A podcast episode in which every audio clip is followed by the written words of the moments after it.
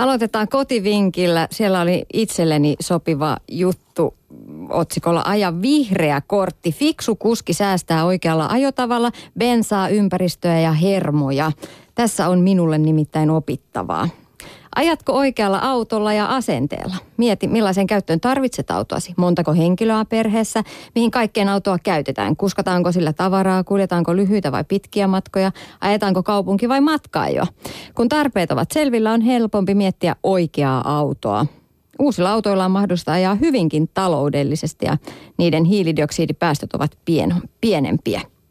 Mutta se ei riitä, se auto, oikea auto, vaan kuljettajan täytyy tehdä päätös fiksusti ajamisesta. Tiedätkö, miten ajetaan taloudellisesti? Jaa. Mm. Miten se oli? Kyllä mä sen odotas nyt, mikä se oli. Tämä moottorijarrutus, se on yksi, minkä autokoulussa opetettiin. Se on ihan totta. Moottorijarrutus on yksi e, ja toinen on se, että pitää lähteä liikkeelle reippaasti ja vaihtaa isompaa silmää mahdollisimman nopeasti. Joo, ei sitä kantaa huudattaa sitä ei, siis nopea, ki, siis nopea kiihdytys siihen maksimi, tai siihen nopeuteen, mihin haluaa. Hienoa. Päästä. Eli... Yes, kaikki etanat sieltä liikennevaloista. Hanaa. Ja ö, sitten auto kannattaa pitää kunnossa. Hyväkuntoiset jarrut, etupyörien oikeat ohjauskulmat esimerkiksi pienentävät kulutusta. Ja sitten itselleni aika mm, herättävä juttu oli tämä, että bensan kulutus kasvaa, kun käytät auton virtaa kuluttavia laitteita. Käytä siksi istuimen, peilin ja takalasin lämmittimiä sekä ilmastointia harkiten. Minimoi turha käyttö. Okei, tota Tässä mä en kanssa tiennyt toi on, mutta olisi kiva tietää, että kuinka paljon se lisää bensan kulutusta. Jaa.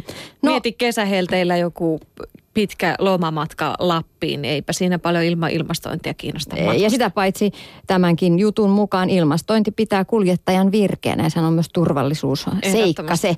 No joka tapauksessa voit säästää bensaa jopa 7-8 prosenttia muuttamalla ajotapaasi auton käyttöön käyttöäsi ja ohjeita tähän taloudelliseen ajamiseen löytää sivuilta www.autoliitto.fi ja www.motiva.fi. No niin, sinne sitten kaikki kattelemaan niitä ohjeita, mutta yliopistolehti kirjoittaa Kampelasta. Sehän on kala, joka on muuten erittäin erinomainen kala savustettuna. Kyllä, joo. Me saatiin joku kesä sitten yksi kampela verkoilla. Et se on kyllä aika lailla... Huolestuttavaa, kun ne on hävinneet. Niitä on hävinnyt. Mies kertoi, että lapsuudessani tuli kymmeniä kampeloita, mutta eipä näinä päivinä.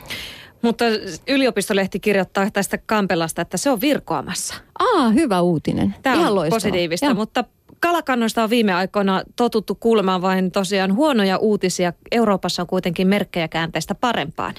Ihmisten kuva EUn kalakannoista on negatiivisempi kuin todellisuus.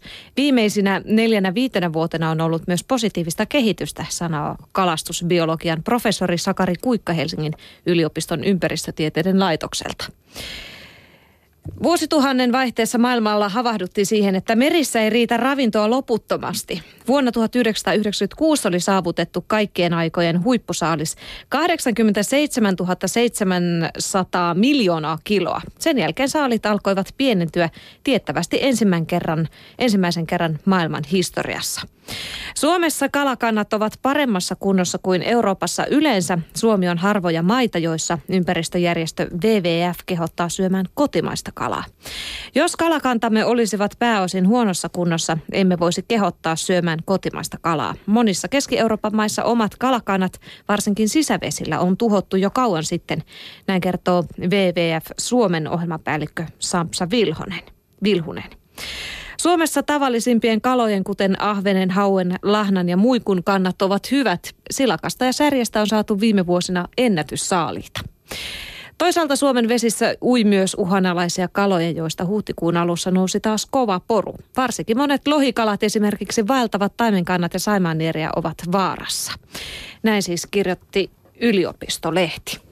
Ja sitten lehdistä vielä lopuksi poimitaan nurmikko-vinkkejä, nimittäin ekonurmikko. Eipä ole tullut itsellä ainakaan tämä juttu mieleen. Ö, nurmikkohan löytyy melkein jokaisesta puutarhasta ja miksi ei? Sehän luo vehreyttä ja tarjoaa tilaa oleskeluun ja leikeille.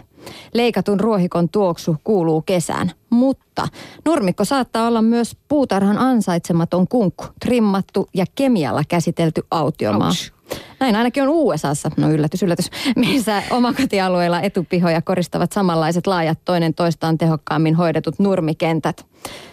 siellä on havahduttu nurmikoiden epäekologisuuteen. Sinne kylvetään paljon torjunta-aineita ja kyllähän niitä kastelemallakin sitä vettä saa sinne menemään. Se on totta golfkenttää muistuttaville nurmikentille. Mutta täällä kotimaassakin voi hoitaa nurmikkoa lempeästi, ekologisesti. Esimerkiksi välttää koneellista ruohonleikkuuta, unohtaa kemiallinen typpilannotus ja rapsuttaa nurmikon pinta kerran vuodessa. No niin, sinne pääsee sitten vähän ilmaa. Sinne pääsee ilmaan. Tai sitten voi hankkia lampaita ja ankkoja. No niin, sekin, sekin, sekin auttaa. Kyllä. Ei ehkä meidän takapihalle. Bää.